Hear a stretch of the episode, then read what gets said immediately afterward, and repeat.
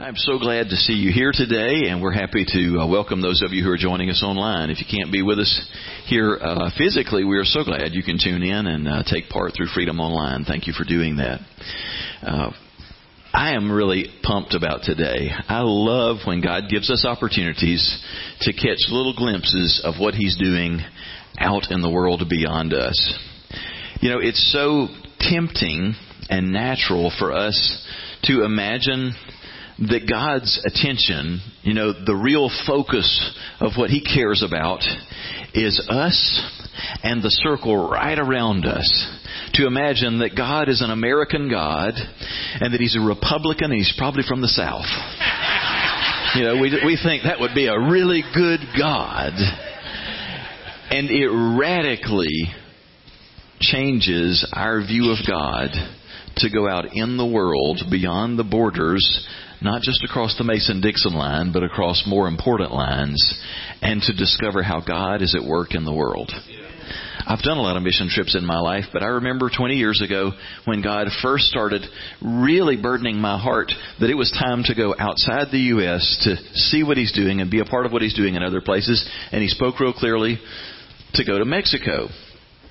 And I'm thinking, well, that's a pretty big target. Can you narrow it down some? And uh, prayed for a couple of years. You know, what do you mean go to Mexico? I'll never forget the day that uh, I was serving another church at that time, and I, I went to um, visit a house of somebody who had visited our church for the first time. They were new to the area, and I, I asked them, "What are they doing here?" And the first time I've met the guy, and he said, "Well, it's kind of a peculiar thing. I know this is going to sound odd, but God called my wife and I to move here because we're supposed to connect with some people who are called to go to Mexico on mission, and so we're trying to discover who those people are." And I said you're here to meet me. And we made a connection and started going into Mexico with them every year and did so for years. And that was the first time that God set the hook in my heart to realize that He is such a bigger God than I had imagined and that to only recognize how God is at work in our country and in our region is to have only a tiny glimpse of who God is and of the heart of God and the scope of what God is really doing. I was used to what God was doing in my little Baptist church in my little corner of South Alabama, and He is such a bigger, greater God who is doing the book of Acts kind of stuff on a global scale, and we need to get in on that. We are so blessed today to have Bill and Kathy Craver with us. They are brand new friends, and I know you've had this experience before.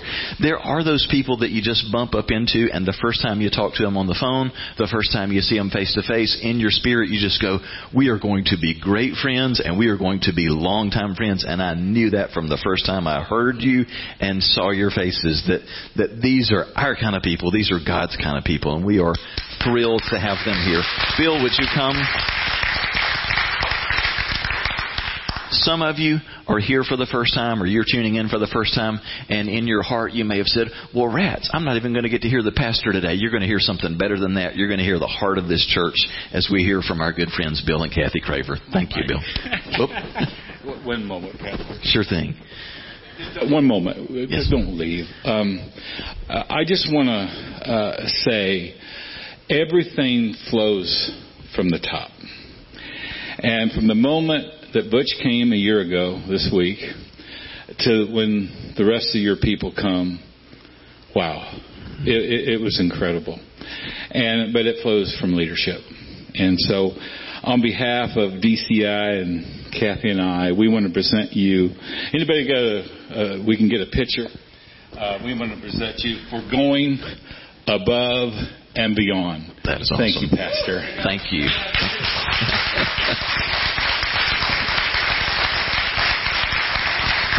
Thank you.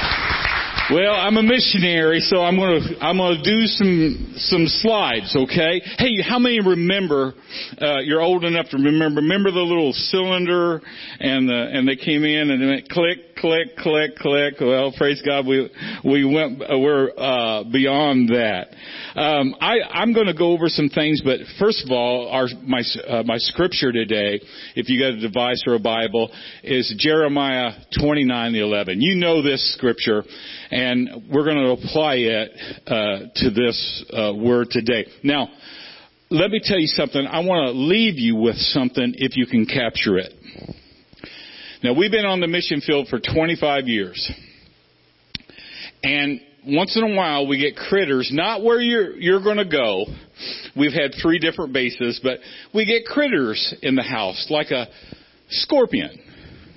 We used to live in the jungles of Central America. It was right in the jungle. It was quite common to get a scorpion. The first night I ever took Kathy in to the first house we lived in, we sprayed it, but we didn't spray it quite heavy enough concentration and it, we woke up and there was 11 uh tarantulas in the house on the walls they were going hey new friends, you know, there was just wasn't enough, just kind of made them high. And, uh, so, so, uh, but when you, you know, if you have a snake in the house, and three times we had one of the, it's like a, cobra you know, really equal to a cobra in the house in that house uh, alone and you're not going to go to bed till you find that snake you're going to capture that snake aren't you i see a head going yes I, amen you're, and uh, uh, and the husband does not go to, to go to sleep until we find out where that snake is now now you got to capture it today, the first thing I want to do in our first slide, I, I want I want to, I want to close. If you can capture this, it's the secret of everything. It's the secret of true satisfaction. It's the secret of God's favor. It's the secret of God's blessings. It's the secret of everything. So I, I it, before I close, I'm going to give you this. It's the secret. It's, it's really not a secret, but if you can capture this. But I, I want to share you our background. Uh, th- today, we woke up and we know how the one percenters pastor live. Someone give us a condominium to stay in on Gulf Shores that rents for eleven hundred dollars a night. Yes, one thousand one hundred. So now we know how the one percenters live. But as I was looking, there's oil rigs all out there, you know, from the balcony of the 19th floor, you know, and uh, as we were five bedrooms, you know, just just it was incredible. But I was thinking how far God has brought us as I was looking at this, those oil rigs, I remember next May it'll be 40 years, and 40 years ago, uh, a young lady pulled up to my, and this memory just came to me, Kathy. A, young lady pulled up and uh, to my house, uh, uh, running from three. Uh, um, I think they're calling roughnecks out there on the on the from fr- that stole her car. And she came, and back 40 years ago, this wasn't here, it was right here, you know? I don't know what happened, but uh, but uh, uh, she pulled up, and, and these men are trying to kill me. And I said, well, well, you know, I wasn't a follower of mark of Christ, but but I thought I, there is a God in heaven. There's this beautiful brunette at my door, and I said, "Come on in." Well, well, uh, uh, uh, I said, "Where's your car?" So we went. And we went. I'm not scared of these guys. So I went and got her car. You know, I don't know what happened. They were roughnecks from out here. Now, a week later, uh, uh, two beautiful girls uh, were knocking on my door, and some of you have some junk in your closet. Some of you have, you know, you, you know, you ever watch Rudolph the Red-Nosed Reindeer and then there's the Misfit Island of Misfit toys? Well, you're looking at a misfit here. And there's a there's a little there's a young lady or a beautiful brunette going to come up here in a moment, but and describe the other half of missions, the the woman's side. And uh, but what what happened was she was being held up and she was ODing. She'd been smoking pot and laced with angel dust. Her name was Kathy. And they said, "You rescued our, her car." She says, "Take me to Bill." And uh, and that was 40 years. It'll be 40 years in May. So if you're in this room, if you have uh, if you have a past, if you got some junk, if you're still working with some junk, let let me uh, let me tell you, there's two misfits here. God can use, and God can use you. Amen. That there's a picture going to come up that, that I uh, my father had uh, bought me a shrimp boat to smuggle with in Central America. And in that process, I found this painting in in a in a, a coastal city in uh, Florida, and it was my boat called the Bahia Lady. and somebody had painted it there, and I was living in it, on it, because I could, we were getting it ready to go, and Dad gave me $15,000. I meet these two pretty girls, and about three days later, the $15,000 just to pay for the boat to get out was gone, and long story. And, uh, you, you, you, you can get it in a book that we have, and, uh, but, uh, out there. But, um, uh, that's the beginning. I found a Bible under the bunk a New Testament Gideon Bible. When them Gideons get out there with the Bible, and I started reading about this Jesus, it wasn't religious people that followed him. It was a motley crew, man. It was, it was misfits. Like me, and it captured me, so I started praying to this Jesus, and, and this little girl grew up in a kind of a legalistic church, this girl named Kathy, and somehow God put us together. She didn't have the right picture. Her father kicked her out when she was 16 out on the streets, was raped, uh, all kinds of things happened to her, and so she had this picture of, of Jesus that way. And of course, I found Jesus, and I found this word, and it just literally changed our lives. Well, 15 years after that, you can see a picture where we're located. We're located in 1993. The Lord sent me down. I read about a girl who was missing from a Bible college, a little Mayan girl from Tijuana in 1993, and God sent us down there. I said, I know where that is. I used to, that's where most smuggling days from. And, and God sent me down there in, in 1993. And that's how it all began. I walked into her village, and three months earlier, a girl had been raised from the dead, and the whole village had come to Jesus. And you can get it in that little book out there. Uh, uh, and then, then, uh, a few years after that, uh, kind of a 15 year cycle, uh, the Lord gave us a piece of property in 2007. We started construction on the uh, campus. We bought this piece of property.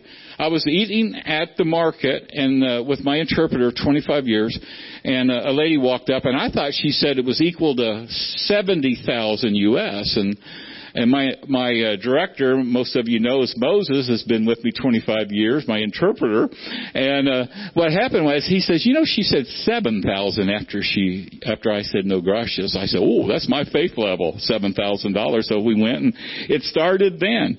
Now the Great Recession happened. Boom. George Bush was going out in, and and uh, uh, and uh, uh, President Obama was coming in, and and so your next slide. In ten years, God blessed us with nearly two hundred thousand dollars in the Great Recession, and we built that beautiful, and it's this it's a heart beating, incredible place. Well, God has opened up the door. The governor of the area, it's in red there, of the Yucatan, over 100,000 people, 110, about approximately 110,000, has approached us, and your uh, your programs are so effective for the family, for marriages, for for youth, for children. Now I have his representative going to 180 churches, so we try to gather 10, 15 churches together, and that's what it's all about. So that's what's happening. That's what God is doing. He's doing it in an incredible way. Now, I, I talked about that book if I have a copy here, and it didn't make it here. Um, that book was our story over 25 years. And it started when God sent us there in 1993, and we found that girl that was missing, and her sister had been raised from the dead. Well, something happened. You all came during our 25th anniversary month. Freedom team came. And suddenly, the Lord started giving me another book. And it starts when you came. So the next book, the first chapter, is when Freedom Team came. Can you give God all the glory? I, I, I want to give you these stats. If you ha- have access, oh, thank you. You can get it online. Thank you, Brother Butch. You can get it online. You can just say the story behind, you can put in Amazon or you can get one today. Um, the story behind DCI, uh, author Bill Craver. You can just put that in. You can download it to your device. Uh, and it will it will uh, help you find your fit. Uh, the next book, that you're the first chapter, is flowing in your fit. We have information for you. I know many are considering to come on the second uh, team trip for you. You can request that. And we have cards right at the table at the exit, little prayer cards that you can get and go to our website and get more information. Now, I'm going to give you these stats. They're a little, little hard to believe, but you've got to understand them. If you have access to three meals a day, if you have adequate, safe shelter, I'm, I'm talking about shelter. It might not be um, better than your storage shed out back, but you, it's safe, it's dry, and it's protection over your family. And if you have a regular source of income, you live within the top 15% of the world. If you have those three things. 85% of the world do not have a guaranteed three meals a day. And I'm, I'm sure everybody in this room didn't have to worry when they wake up, am I going to be hungry today? Uh, if you have safe shelter, most of us in this room had adequate, safe. You didn't have to worry if somebody's going to come in and hurt you and harm you and, and abuse you. And if you have a regular source of income, the average person in our city the average person makes $8 a day for 10 hours work. Where we're at. If you have a job. Okay. If you go buy a chicken, a chicken costs you the same. If you go buy um, a yard of clothing to make some clothing, that costs you the same as the United States. Uh, a gallon of milk costs way more than, or they don't even buy it by the gallon, they buy it by the box. But uh, far more than it does in the United States. Gasoline is four dollars a gallon, usually a dollar and a half more. So, so you live in the top 15% of the world. Well, how can you say that, uh, uh, Mr. Bill? Let's think of China. Now, China says they have 1 billion with a B, 300 million people. Now, we have 350 million United States citizens. So they, so with a B, they're saying they have nearly a billion more people than we do. Now we want access to their markets. Because just think about this, when there's, there's a, a billion, 300 million people, if I'm Coca-Cola and you, you have enough money to buy one Coca-Cola a month, one, Every person in China at least buys one a month, and at the end of the year, your Coca-Cola, you've made a dollar off of that person. How much money have you made? One billion, three hundred million people. Now, if you go Google the stats, they underestimate their population. Most uh, experts feel that they have 1 billion 450 million people. And we know that far over a million people are enslaved or in prison for not, you know, for their political or religious beliefs in slave camps where, where they're manufacturing things. So, so they say now about 300 million people live somewhat like we do. And that's what you see on TV. They're driving cars, they're living in apartments, beautiful uh, parks, and that's the 300 million. But there's a billion people in China that don't have access to those three things. Now we can take, take your mind and move over to India. A billion, two hundred million people, and there's over a billion people that don't have access to those three things. Let's move over to 1040 women, uh, window to uh, Africa. Again, we're looking at a billion people that don't have access, guaranteed access to those three things. Okay, I want to give you the next. If you have four of these, these four things. If you have no problem three meals a day, if you have adequate shelter, if you have a source of income, and a car, you live in the top 5% of the world. 95% of the world do not have those four things. They don't have a car. So we have to realize how blessed we are. And, and if I leave you with anything today,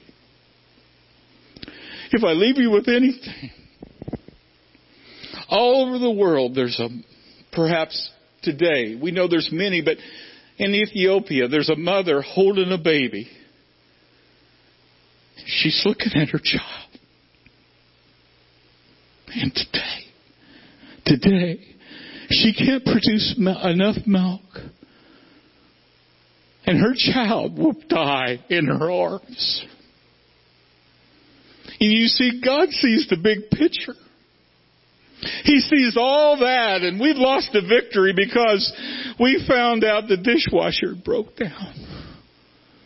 And good pastors pat us on the back and go, oh, we're going to pray for that dishwasher and God's going to provide. But see, God sees the big picture.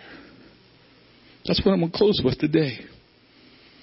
If you can capture this thing, it's the secret, and you'll never be the same. Amen?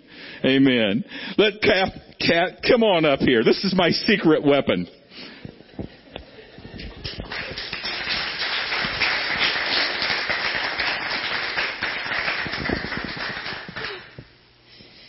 You hear that?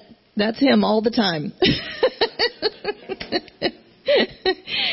okay, so John Beck said to me, I could repeat this, so I'm going to. A few minutes ago, John Beck said to me, I really appreciate you. He says, because I can tell with Bill, how'd you say it? If he heard that penguins could pray on the other side of the road or the other side of the world, he'd be gone, right? but me? I don't know. um, we're so happy to be here. Really happy to be here. We really did love your church and your team. And there was a connection there that does not happen with every team. I, the word rare comes to my mind. It's, it, is kind of rare to find people with passion to reach the lost, to step out of their comfort zone, to go into the unknown, to reach others for Christ. And we're thankful. I, um, during the mission trip, my job, one of them is, about halfway through the week, when I see the looks on some people's face, it's usually the look of, what in the world have I done? Why am I here? And how am I going to make it three more days? See, I watch you guys as, as you work. Of course, not your team, but the others. so my job is I'm like what they call the real person. I'm the one that just let's get real and talk about where the rubber meets the road. And I will try to candy coat it a little bit, but my job is just I was thinking as I was sitting in my chair, let's debunk the superwoman myth. myth. Although sometimes I kind of feel like a superwoman, but honestly, I'm just human. Without the Lord, I couldn't do what we do one day. I couldn't do it one week, and I certainly wouldn't have made it all these years. I'm not in my comfort zone when I'm on the mission field. And I know that you would think that I would be. And most people come up to me when they come on a mission trip and they make the statement that I have always dreamed of being a missionary or a pastor's wife. All since I was a little child. And they look at me expecting that I'm going to go, me too. And I go, not me. I never entered my mind. Ever. Just didn't. Becoming a missionary for me has been part of my journey with Christ following his lead in my life, falling deeper in love with him and wanting to please my father and doing whatever he's called me to do is how I do what I do. I say so many people sing songs in the church and, and I've had an attitude in the past with some of that. You ever have an attitude with the Lord? and question Him? And I have had those when I'm in the services and they sing the beautiful songs that say, take me, Lord, where you want me to go. and I'll go. And one time I, they, I was in a church and they were singing a song and it was a beautiful praise song that they were saying the words about take my home, take my car, take everything I own and I'll still serve you. And I was having one of those days and I was like, yeah, right, Lord. You take their home and see if they'll serve you. And you know what he said to me? He spoke to my heart in the most gentle, kind way that he does to me. And he said, I didn't ask them to. Do you have a problem with it? I was humbled. And I just stopped and I said, No, Lord, I don't have a problem with it. I will go and do what you've called me to do. But I can say that it's not always easy. See, this is what I shared during the middle of a mission trip in Mexico, in Belize, in another country. And uh, Brother Butch asked me, he said, please, would you share it at our church? And I went, really? he says, no, I really want you to. And so I'm being obedient to share the reality um, from a woman's point of view or my point of view or one that you might not have heard of. Because most of you do think, well, if she's called into ministry, then she must, this must be easy, you know, or something you've all, and I just want to tell you it's not. It's been part of my journey. And it started way back, uh, my husband, from the moment he got saved, has had the passion that you see today. He's always had the passion for the lost. He's always found ways. We started off children's pastoring, and then we did youth pastoring, and then after several years of that, we pastored. And during all of those times, Bill had a passion to reach outside of the walls. He was never content to just come and sit and not think about all the lost that were out there. So when we were children's pastoring, it was finding a way to bring children into the church. Let's find a way. So he was um, bringing so many children into the church and picking them up with our cars that they had to get a bus. And then what developed there was that we were bringing in all kinds of children and some of them were disruptive and dirty. And some of them then started bringing lice into the church, and then that made people not so happy.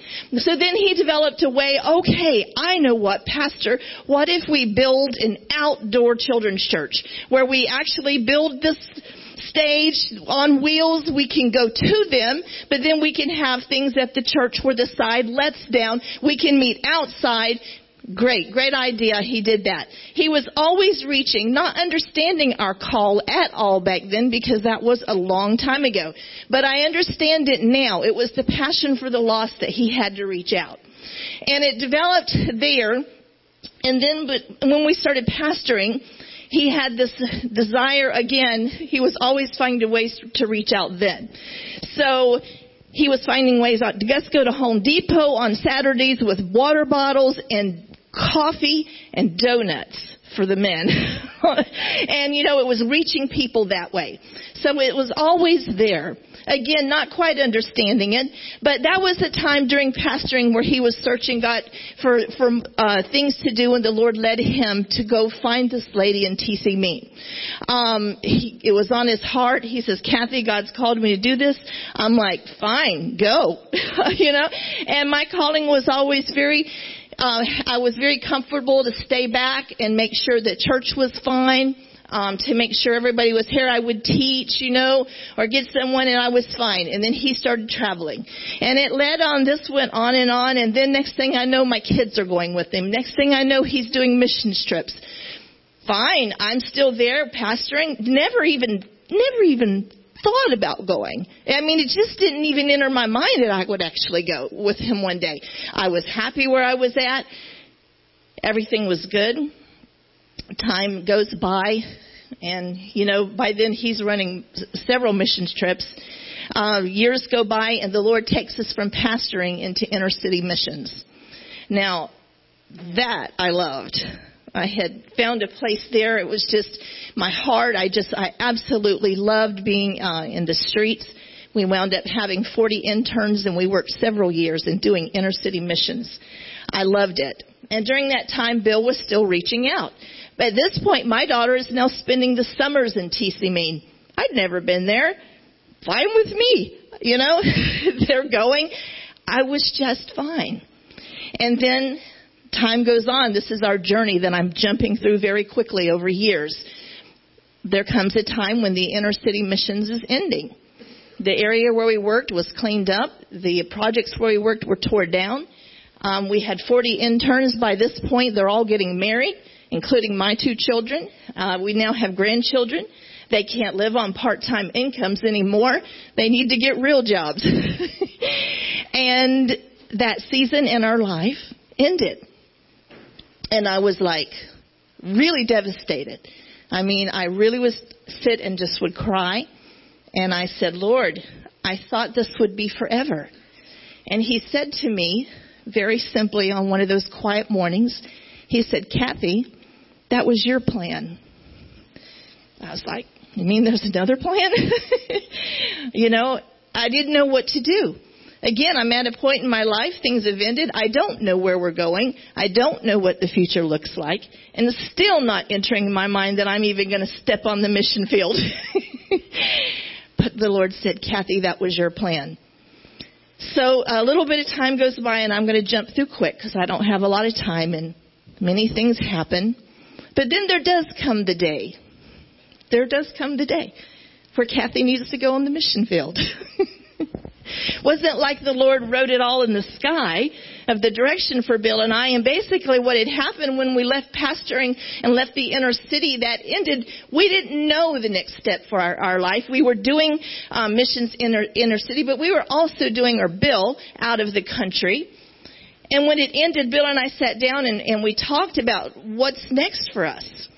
And again, it's not like God wrote it in the sky like we would all love for Him to do take this turn, turn right, go here. It wasn't like that at all. Bill looked at me and said, Kathy, all that we have left right now is the, the out of the country international missions. So he says, we're going to go, I'm going to go, and we'll see where the Lord takes us from there. The amazing thing is that he went and it's never stopped. it just, it's just never stopped. So we're into this season in life and now Bill, and I can only imagine as a husband that he has went for years without me. And I know that some of you come on the mission field and your spouse says, there is no way you're getting me on that mission field. but you know, I think it was probably like that. And in his heart, he's preparing for me and he's getting the place ready. And I can hear the excitement in his voice. And I know him now. So I know how much he was preparing and how many things that he was fixing up because Kathy's coming. It's been years and now my wife is coming and he can't wait for me to get there and he's telling me all the things that he's done. So here I go and I go down for the first time and he's so excited. He's telling me how hard they work and I walk in and I just go, oh. I went in the bathroom and I'm like, there's no toilet lid. Why is there no toilet lid? And He's like, well, we don't have toilet lids. I'm like, but I want one. you know, and I, I just, I was thinking, well, what did it look like before he fixed it up, you know? and I'm not a girly girl, so it wasn't, it was, it was not horrible, but I didn't know how to function on the mission field. And of course he did get me a toilet seat. But the thing is, I went home early. I didn't know how to handle it. And so he had to fly me back home. So time goes by and we're going to try it again. and I had watched some crazy movie many years ago about this girl that was in another country and two young girls on some vacations. These cute guys give them a backpack we know they're full of drugs. The girls are naive. The boys are just saying, hey, carry this across the border for me. Oh, sure, ha ha ha, because the guys are cute.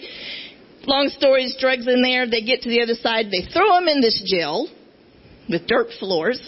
And while the girls are sleeping, a bug crawls in one of them's ear, right? Okay, this is me. I really think something's going to crawl in my ear. I mean, I'm putting cotton balls in my ear.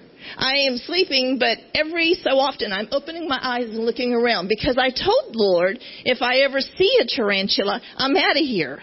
So the tarantulas, oh yeah, I saw them. I could maybe hold one today, so I've come a long ways. But that was me.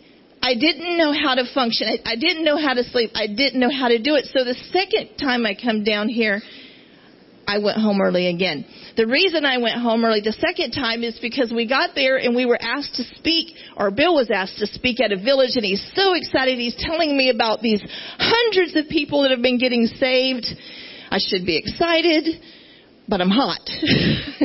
and we're driving out in the middle of nowhere and I'm hot and I, I don't understand the language and, and people are getting saved. The Lord is moving and, and it's beautiful. I, I so see it in my mind now how beautiful it was, but at the time I couldn't see it because I was so uncomfortable.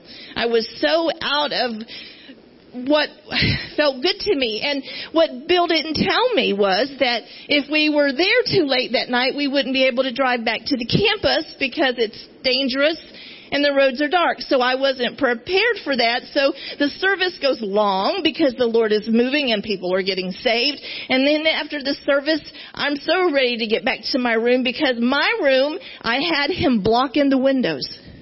He had blocked in every window for me because I didn't want anything crawling in during the night. And at night before we went to bed, I would go and stuff, and I still do this. I put towels under my door. I don't want scorpions climbing in my room when I'm sleeping. And so, you know, I can't wait to get back to my little cell of comfort with air conditioning. It's the only two things I asked for. Air conditioning and a bathroom, my own. I don't want to share. Oh, I can even do without that now. But I really can't sleep without air in my own bathroom. So the service is over. And Bill says, Kathy, we can't go back tonight. I'm like, what? we got to sleep at the pastor's house. Okay, uh, you know, I mean, what do you do? So I go there, I'm hot again, I want to shower, and I, because I walk into the room where I'm going to sleep, and I don't know if they ever wash the sheets. I mean, it was just, there's no way I, I can even, I don't know what I'm going to do. And it's so hot and there's no air. I don't know what I'm going to do. And I think, okay, I'll go take a shower. And I go to the shower and I open the shower and there is this mashed up, disgusting brown banana all over the floor. And I don't understand why there's a banana mashed up in the shower. but all I know is now I can't take a shower. so what do I do? The big, I go to my room and I cry. And I've cried a lot on the mission field, but I have learned it's okay. You cry, you wipe it off, and then you get back up and you keep going. It's okay. So I did that. So that, after that experience, I'm like, I just want to go home now. So I went home. He flew me back early. Um, okay. So I, time wise, you're watching for me. I'm going to jump over a long time now. Okay, so how do you get Kathy from there to what you see now? Um, God is so faithful. And the whole point in me into sharing this is that wherever God has you or whatever He has you doing, He knows exactly how to get you there. I want you to know that He knows you better than you know you. Because God didn't make a mistake when He called Bill. You know, even though I've asked him why, because honestly, if it was me, if it was you, if I was God, I wouldn't have picked me. wouldn't you pick somebody who loves the heat and who loves, wouldn't you pick somebody who loves that to say, I want you to be on the mission field? So I'm still like, no, I wouldn't do it that way. But so how do we get there? Long story short, we were on a missions conference. Next table to ours was a lady that works in Haiti. And during the, the evening of events, she stepped over to me and said, Kathy, I would like for you to go to Haiti with me.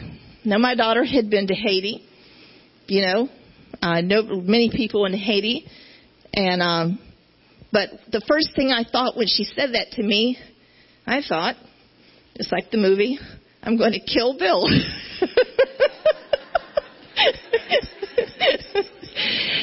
that was my first response in my brain. I'm going to kill Bill. I thought that he was trying to fix me. You know, how our husbands want to fix us when things. I thought he's going to get her to help me, to fix me, to go on the mission field with him. So I told her the thing that we always say, and I looked at her and I went, I'll pray about it. I go to the car and I look over and I went Craver because that's what I say when I'm like Craver. Did you ask her to ask me to go to Haiti? Because I just knew he did. He said, You? Haiti? Me? No. and so I thought then, I thought, okay, that means now I have to pray about it because that couldn't possibly be you, Lord, could it? And I went home and prayed, and I'm telling you, it was instant in my heart. I just knew, I just knew that I was supposed to go. So I woke up and I told Bill, I said, Bill, I'm going to Haiti. And he's like, what? You? My family, the same thing. What? Mom? Um, long story short, I went five times in two years. It was a life changing experience for me. And at the time, I wasn't sure what was going on, except that God was calling me to go. And sometimes you don't want to know what He's doing, even on the mission field until afterwards. He has rearranged and changed your heart and changed your motives and changed your life and, and everything He does it and you don't even know what He's doing, but I know afterwards now what He did. And he had to get me away from everybody that I knew. He had to get me away from my family, my husband who wanted to make me comfortable. He had to get me away so that he could teach me how to function on the mission field. So he took me to Haiti and he took me where, I mean, we were sleeping in tents. So, okay, now when I hear y'all complain, I'm sorry, I don't have any sympathy for you. Before I might try to make you comfortable, no, not now. You've really got it good. But he took me to Haiti where we would fly in and the first night we had to sleep in the pastor's home. Air mattresses, side by side in one tiny little room. There were eight of us, and we were squished together in this hot, hot room with not even a fan. Dogs barking all night long outside my window. People that I don't really know very well breathing in my face. These things are really uncomfortable for me. And I'm like, oh my goodness, what have I done? And then we get up the next day and we pack our bags and we, we drive over to, um, get onto a Haitian boat. Now's where we're going to go across because where we're staying is on an island at the top of a mountain. So now we have to get into a Haitian boat, not a boat with a big nice motor, a Haitian boat where the seats are logs. They're not comfortable and cushioned. They're logs.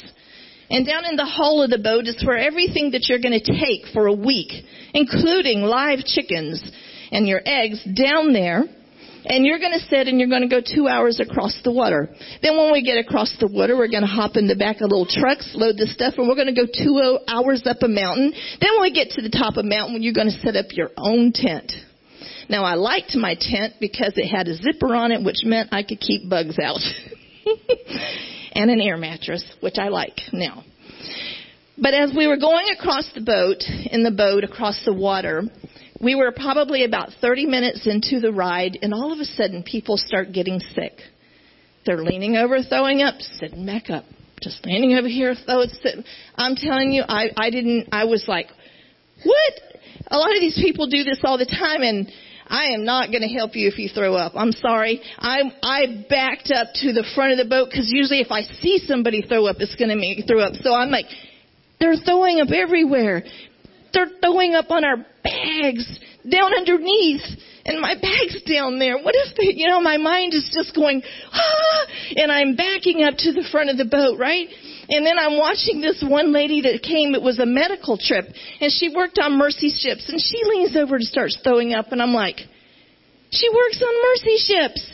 And so I'm like, my mind is just racing, you know, with all of these thoughts and, we get there and I realize at some point I'm going to need to talk to her about this, you know, and I realize now how God's preparing me, but this was a life changing moment for me that I, I uh, barely can say without crying. Um, I waited till we were up and settled later and I went to her and I said, do you, get sick every time you get on the water? And she looked at me and she said, yeah, right at front, then it passes. And then I stopped and I looked at her because I said, you work on mercy ships. You work on a ship. You see, if I was God, wouldn't you pick somebody that worked on a ship to not get seasick every time they got on a ship? You know, and she looked at me and she made the statement that changed me because up until this point I kept saying, what's wrong with me? What's wrong with me? Why is this so hard for me? And everybody sees the passion about what's wrong with me? You know, and I kept all these questions and she looked at me and she said, Kathy, God doesn't always call us to comfort. Really? I mean, I thought after all these years there would come some point in ministry where God would say, well done, smooth sailing from now on. I thought I had earned it at this point. God doesn't always call us to comfort. It was life changing for me, you know. It's not that God always calls us to discomfort. It's not that at all. But there are times in your life, in my life, when we're called in to do hard things, hard places. And we're saying what's wrong with me because it's hard and the truth is sometimes it's not that at all. It's just a place that God's called us.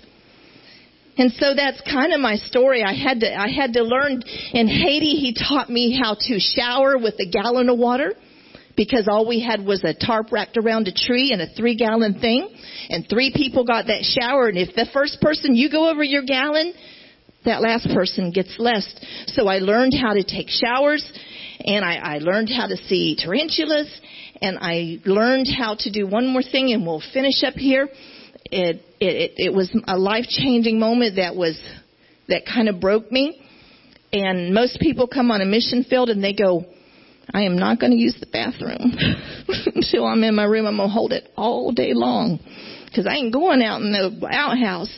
And I was like that and I we were working in a school where we had to walk down mountain.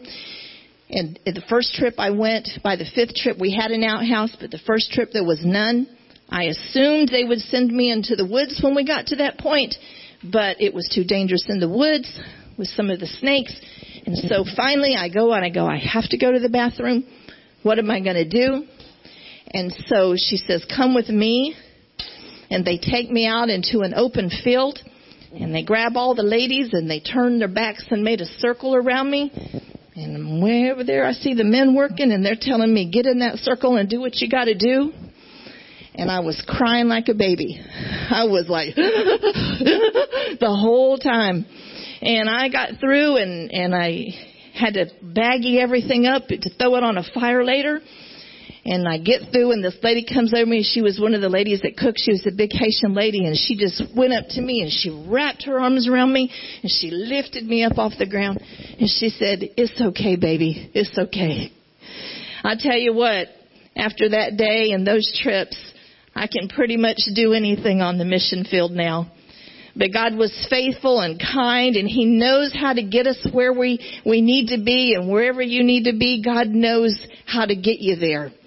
So don't let your fears and your uncomfortableness hold you back from what God wants to do in your life. He's amazing.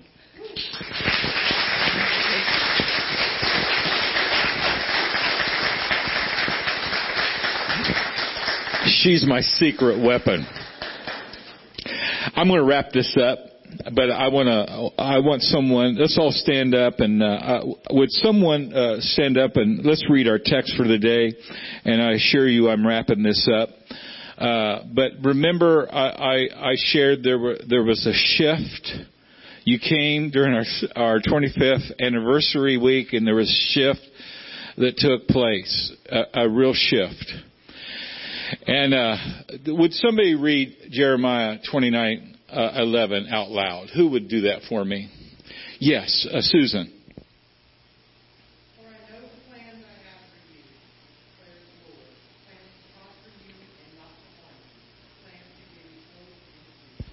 Father, we absorb that word today.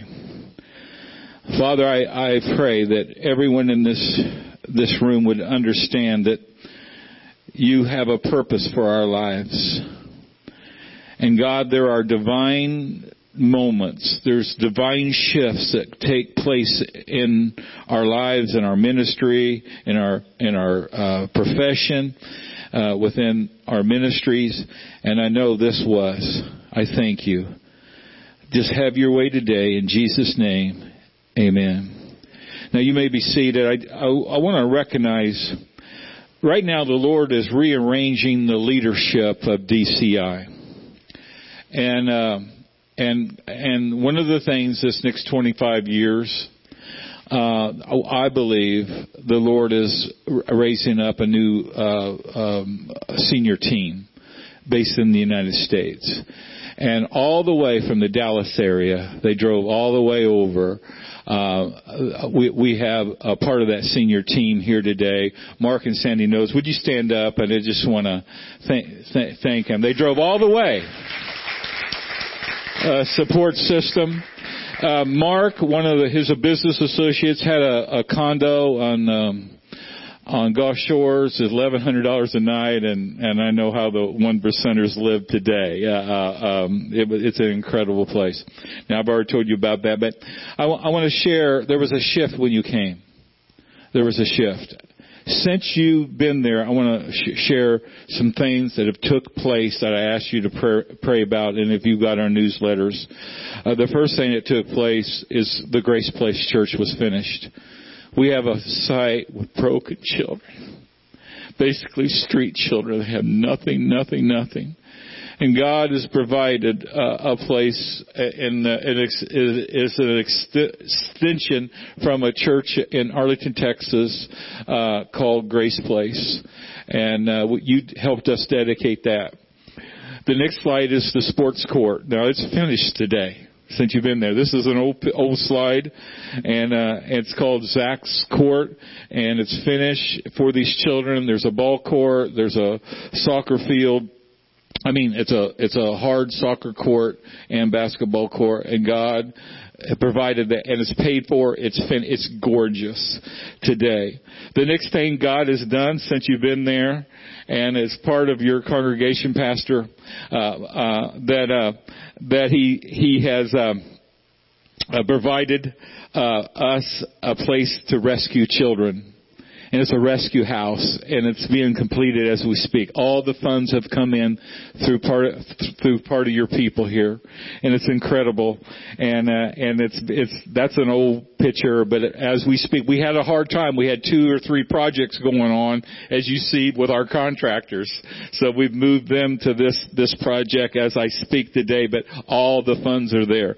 And another thing we do, we do four major conferences a year, and they've all been sponsored on that next slide, we we do family conferences, we do we do uh, uh, uh, youth conferences and and uh, in various conferences. So they've all been took upon.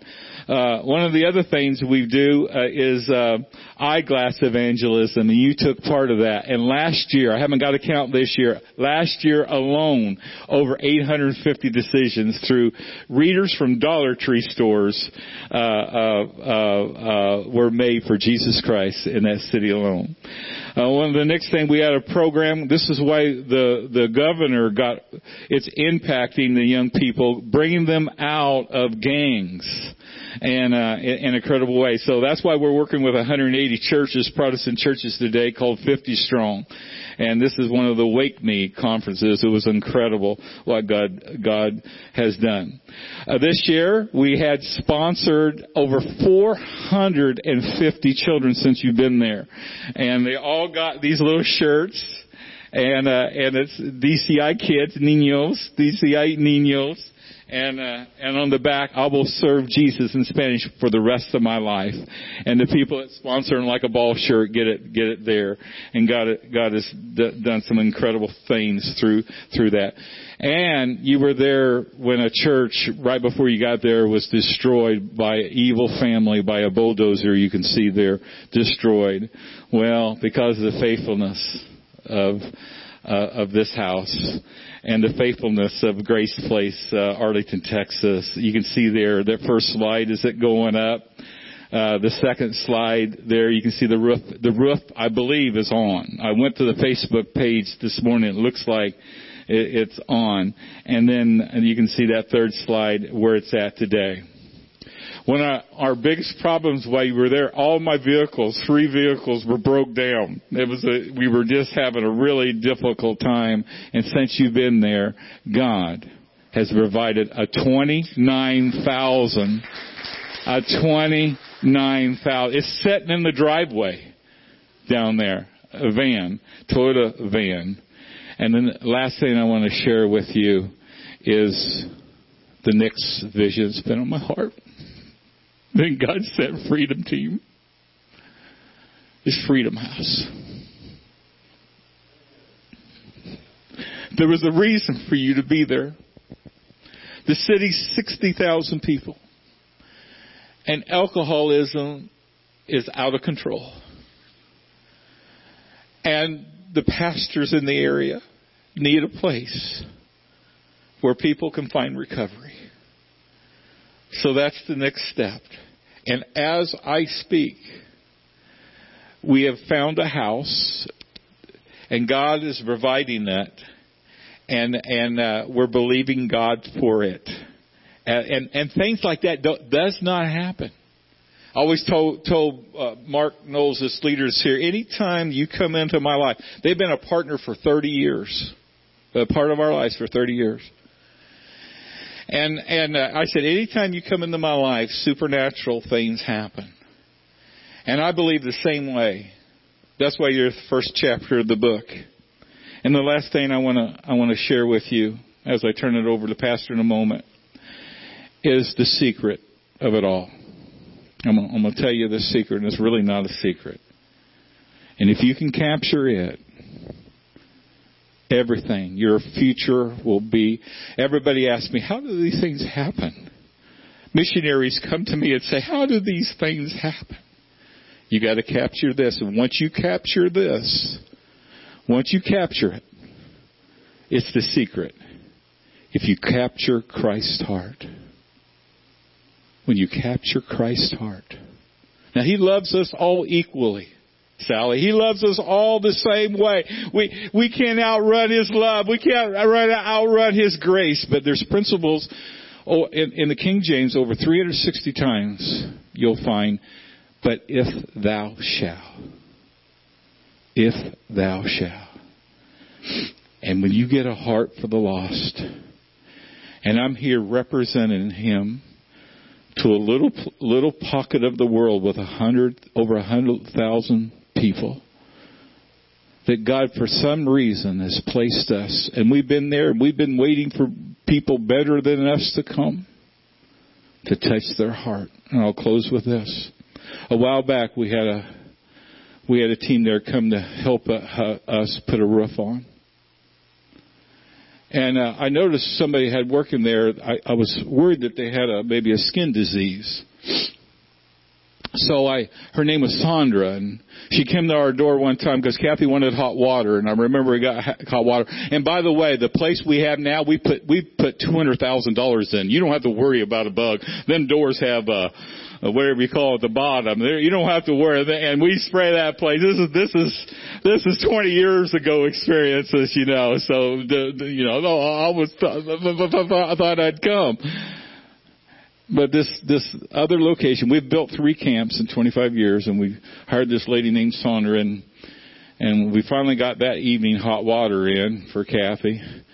And all of a sudden, at six in the morning, I got a knock on the door. Don't, don't, don't, don't, don't, don't, don't. I opened the door. She goes, El Diablo, El Diablo, El Diablo. I go, what? The devil, the devil, the devil. The devil. So I'm, I'm getting some, you know, I had the door cracked, so I'm getting some shorts on, and I'm well, I wear shorts to bed, but I'm getting maybe a shirt on, and uh, and uh, I don't want to have a bad picture of me, you know, and uh, and so I'm I'm running over there, and and uh, she she brings me to the kitchen sink, and she says, and, and it's hot water. She had never felt, uh, felt hot water in her life.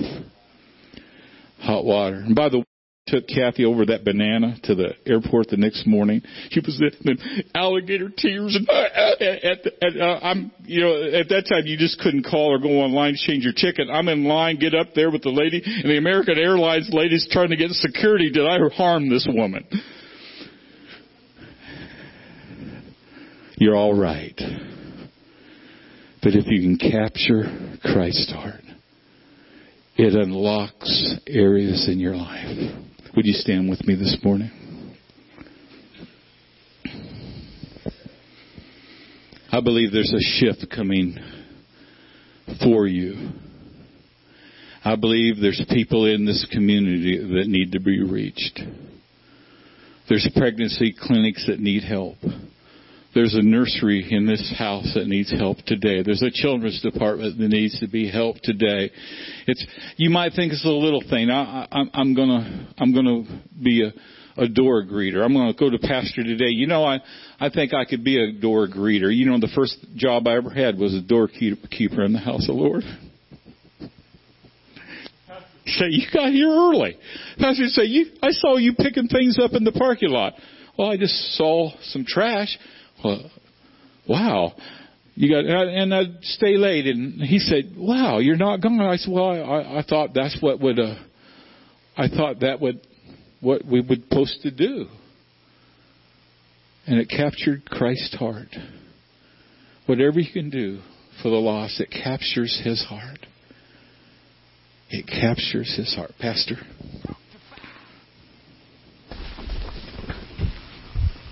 Thank you, Bill. The Lord speaking today. Thank you, Bill and Kathy, for how He's spoken through you. And we're not done until we've had an opportunity to respond to what God's saying. And so we're going to shift into a, response time. We're going to use a song or two uh, as a time for worship, but it's just going to be an open time for us to respond to the Lord and what He's saying. And I'm going to ask you to ask the Lord for some insight in a couple of different directions. For one, ask Him if you're serving where He wants you serving for the days, months, and years to come, or if He's got a new assignment for you. It's a dangerous thing to pray because He's going to answer that. The second thing I'm going to ask you specifically to pray for in the in the coming moments is you're going to have an opportunity after we receive our normal offering. As you're leaving the room, you're have an opportunity to to sow financially into this ministry. That's an opportunity for blessing for us the word says, uh, "He who lends, he who gives to the poor lends to the Lord, and the Lord will repay." When we sow financially into ministries like this that are helping the least of these to come to know Christ and to experience, experience the benefits of the kingdom, they get blessed and we get blessed. And so there's no arm twisting going on here. You just ask the Lord to show you what your part in that could be and then give generously as He leads as, as we go out. And so I'm going to ask you to join me as we go before the Lord. Father, would you speak clear words to us about what our role is in the kingdom, serving and giving and going. And as we pause now and just seek to respond to what you've said today, we just realize always when we gather, we're still broken, needy people. And I pray, Lord, that you would unleash not only a fresh word of call in our lives, but uh, you've just been so faithful every time we gather to just pour out an anointing to meet needs and to heal, to save, deliver restore in this place. And so we pray that in a fresh way you would do that today. We welcome your work and we just say, Come, Holy Spirit, you speak and move and work in a fresh way in our lives. And we give you thanks for that in the strong name of Jesus. Amen. Hi. Thanks so much for taking time to tune in and listen to the message today through Freedom Online. Uh, we would love to, the opportunity to meet you personally anytime that you're in our area. But if today you heard something that really connected or that maybe you've got questions about, you'd like to talk with somebody or have someone pray with you, we'd love to hear back from you. You can reach us in a couple of different ways. You'll find on the website a contacts link. You can contact me or any member of our leadership directly, or you can call us at the number that you see on the website or at the bottom of the screen now. Thanks again for tuning in, and we hope that you have a great week.